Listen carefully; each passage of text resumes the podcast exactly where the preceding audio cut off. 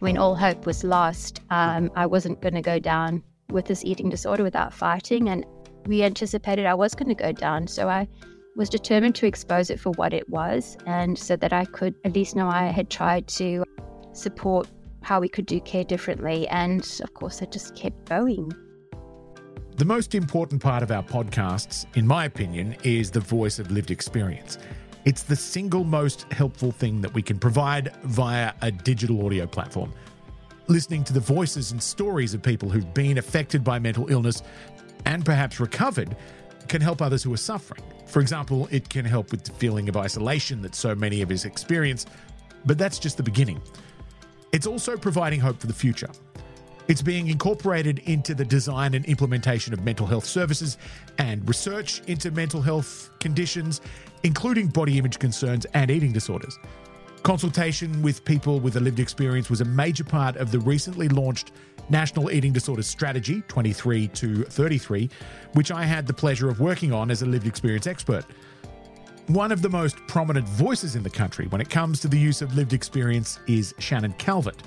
And she kindly agreed to join us for this episode to tell us what it's all about and how she got involved in such a prominent way.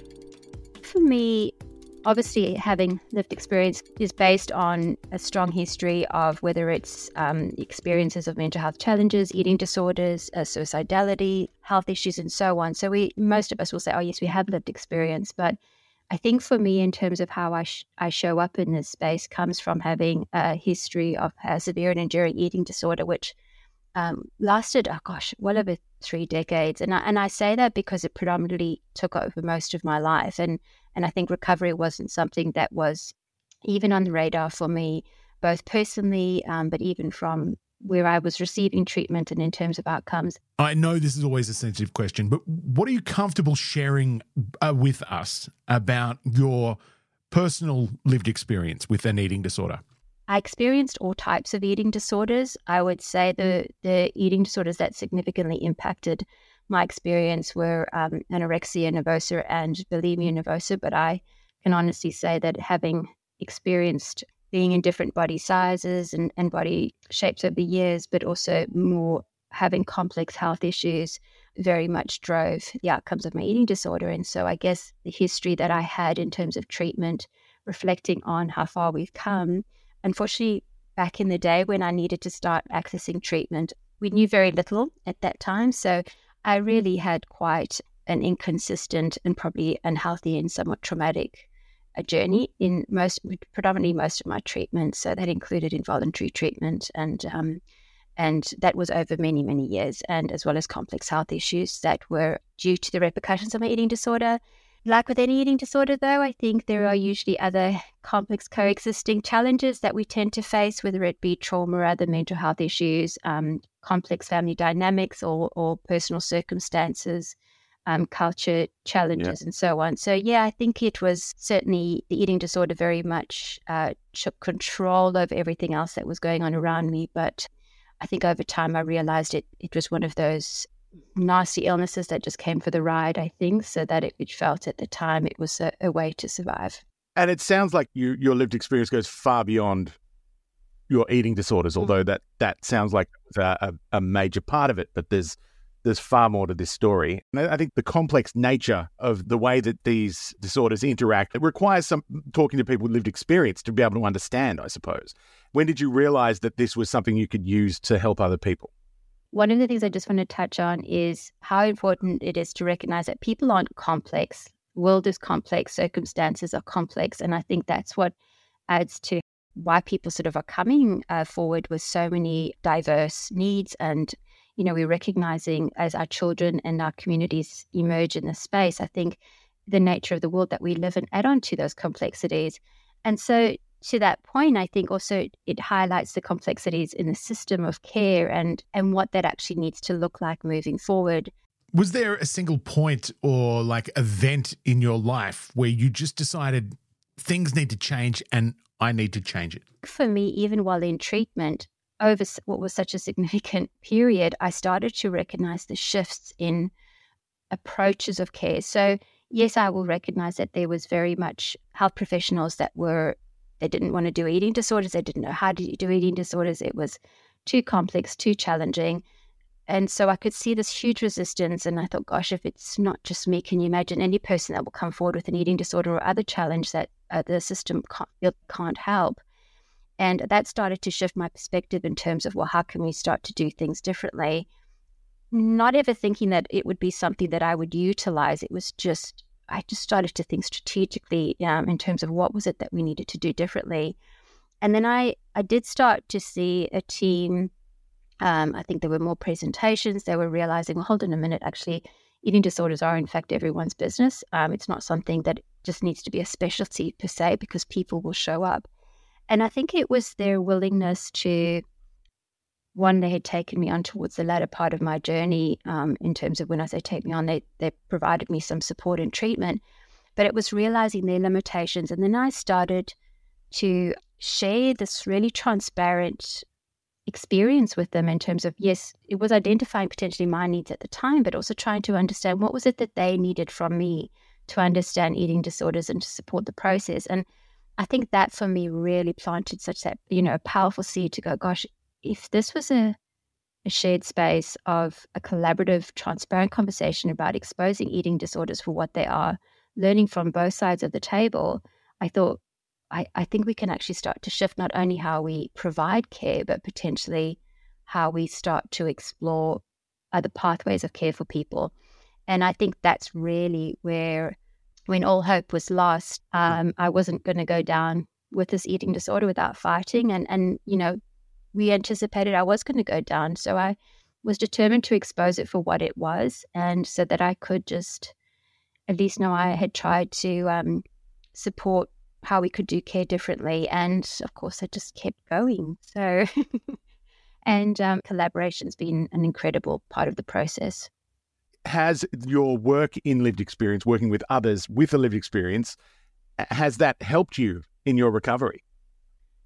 In so many ways. And I think I've always said this from the start, um, and I needed to recognize this for myself, and very much uh, a term that I've always used, but recovery for me has always been heal about healing because like i said recognizing that you know it's not just an eating disorder there's so much so many other layers that we all carry and so i think the healing process is one for me that um, is an ongoing process because i you know whether it's healing from trauma whether it's healing from deep grief um, whether it's uh, healing from mistakes i made yesterday but the, the recovery process um, in terms of my eating disorder was very much based on these learnings over time, especially as I started to step into the advocacy space. Because don't get me wrong, sometimes I wanted to run before I could walk and dove right in with this sort of deep passion to change, recognizing actually if I didn't over time prioritize that healing for me and put that front and center, then really how I show up uh, will have its limitations.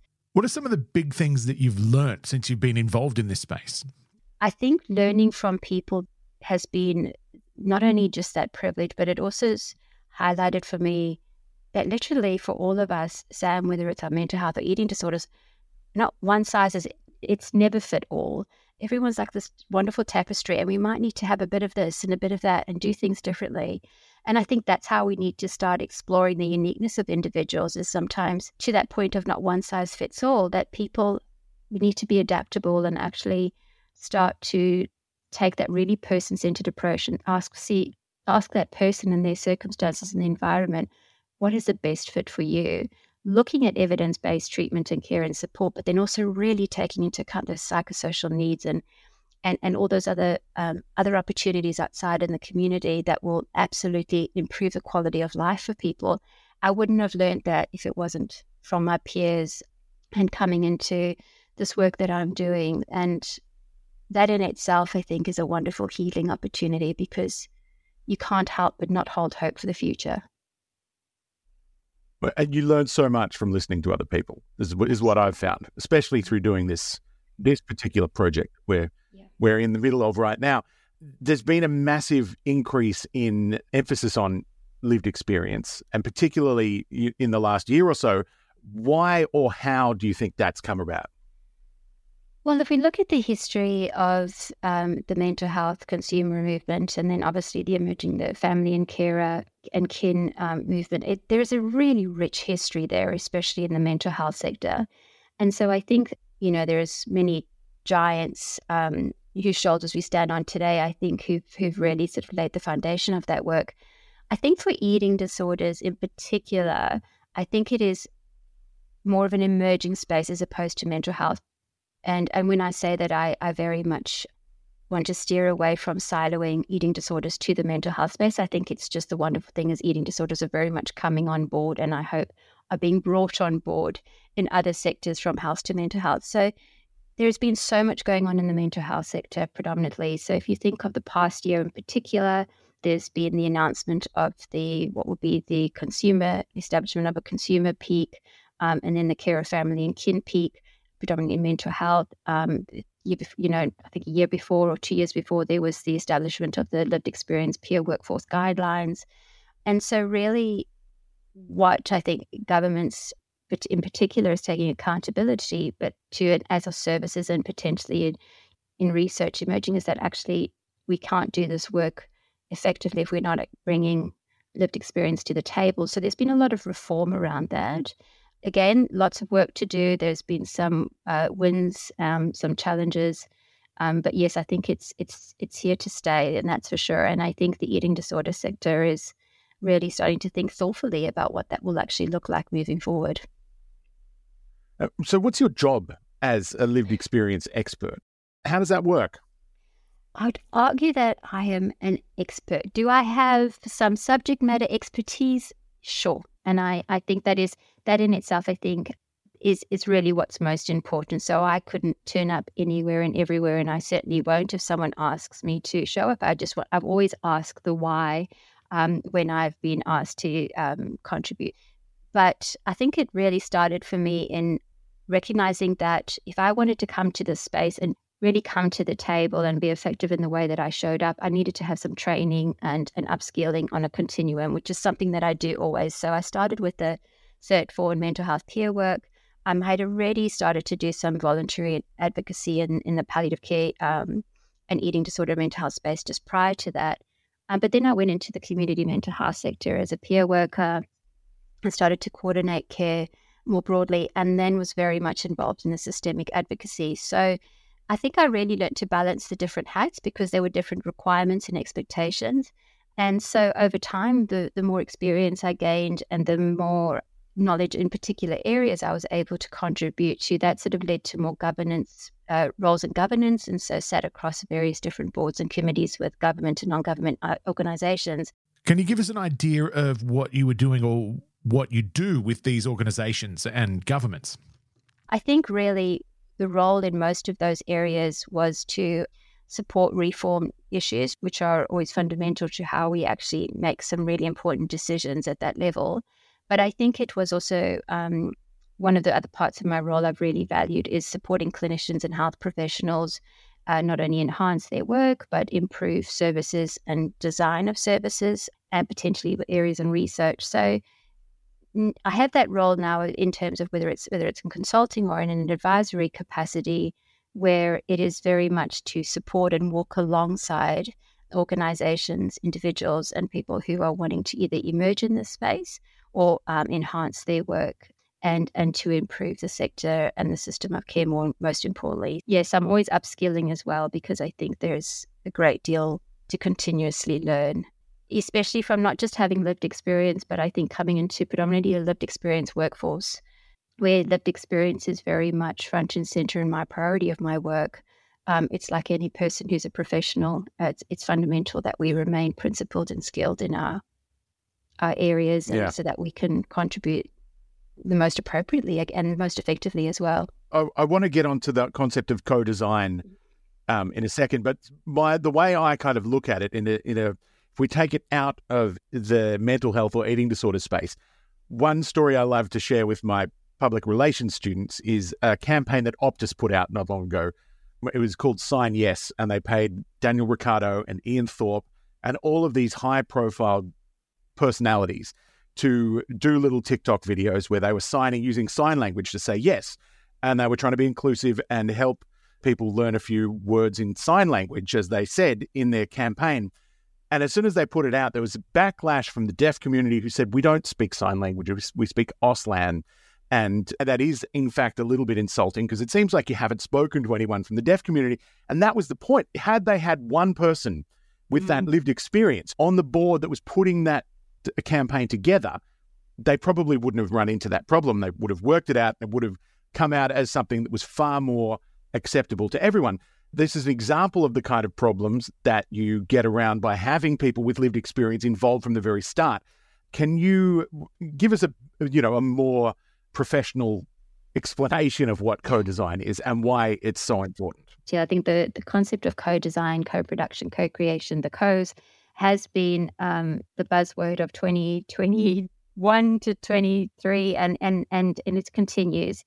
If we really look at what is it based on? It's not about doing things perfectly. It's about learning, right? It's about figuring things out collectively.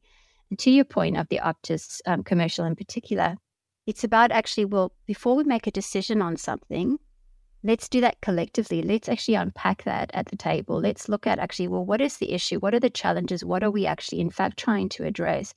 And let's have a collective conversation and who needs to be around the table we bring that perspective of our community, our understanding, and so we can start to provide in that in those co-conversations. Well, what will this look like moving forward?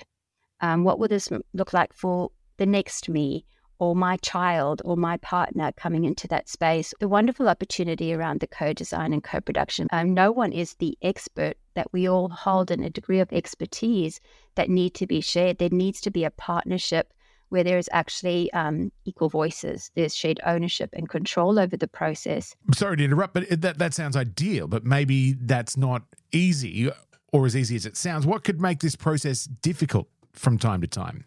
I think what's most important also around co-design is it is absolutely okay to to disagree and to agree, but most importantly to critically reflect collectively. It's very different to criticism, to listen and incorporate each other's ideas and views and then again, you know, the mm-hmm. human human related principles of respect and empathy, but it is about doing something collectively and being accountable to that process. So if it's not working, it's as a collective actually saying, this is something that I think not only do we have to be accountable to, that we're doing it as well as we possibly can.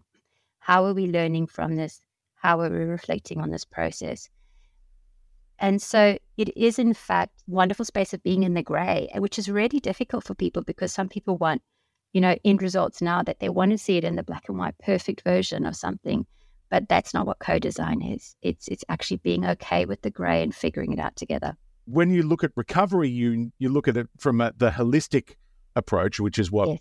we, we talk about quite a bit, where you have a recovery team of you, a dietitian and a um, a psychologist and your GP and your psychiatrist and all of the different people that you need. This is part of your team.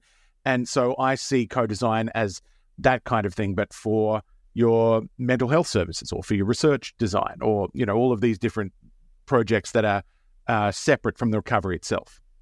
Yeah, absolutely. And I think it, that is, it's about taking that step back and saying, who needs to be here? So, you know, whether it's from research or whether it's from who's it going to impact. So, if it's and by community more broadly, it's looking at the person on the street, how would they understand this process? It's looking at, you know, the people that are providing the care and support or or that may be influenced by the researcher from health professionals to that multidisciplinary team you're talking about. So when it comes to lived experience in particular, and as we move forward with co-design, yes, you need people from the community that will you know, say if we're looking at a service design process, people that will access that service, for example, but then also potentially the people that are now going into that space as lived experience workforce members. So whether they be peer workers or um, in the lived experience designated roles. So where do you see lived experience going in the future? And I, I'm I'm I'm very interested to know whether or not lived experience might be a bigger part of the recovery team. You know, you've got the holistic recovery team. Are there going to be the the idea of peer mentorship kind of built into that little more in the future, or uh, do you see other eh, avenues for it to grow?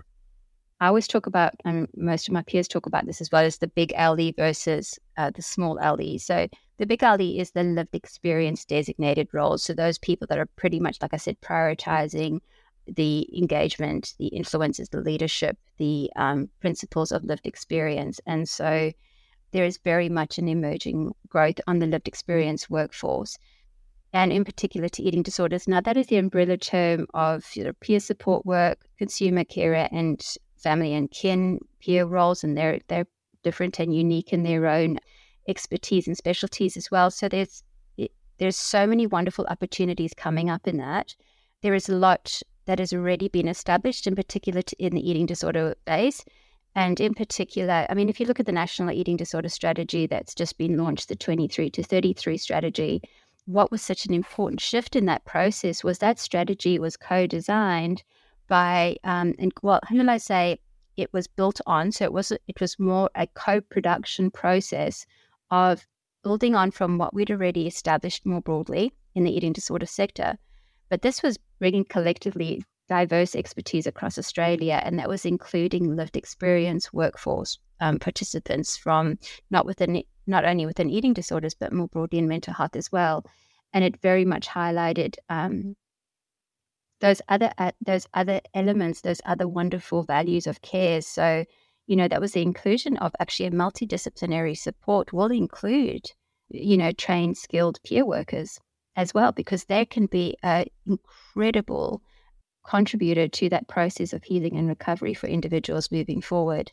And so that is for one and for sure an emerging space, and um, and I think one that certainly is going to enhance the psychosocial supports and needs of people with eating disorders and other mental health challenges as well. So it's yeah. it's about really understanding from an organizational perspective what it is that what it will mean embedding lived experience roles. And when we actually say we need lived experience, be mm. really important about the why.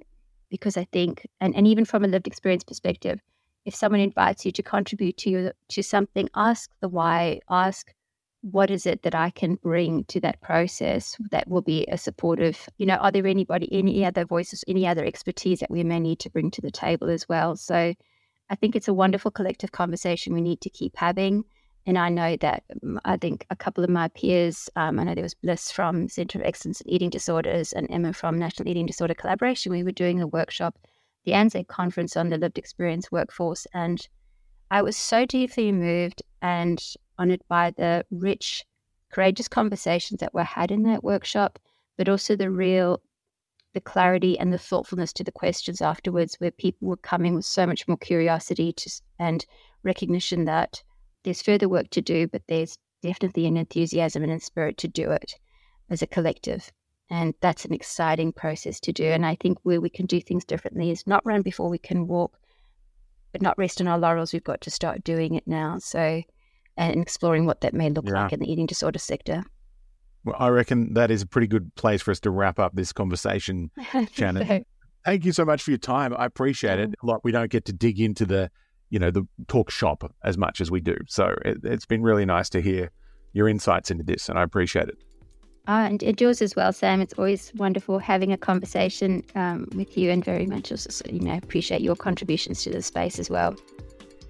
To find out more about the benefits of hearing from lived experience or how to share your lived experience safely, go to butterfly.org.au.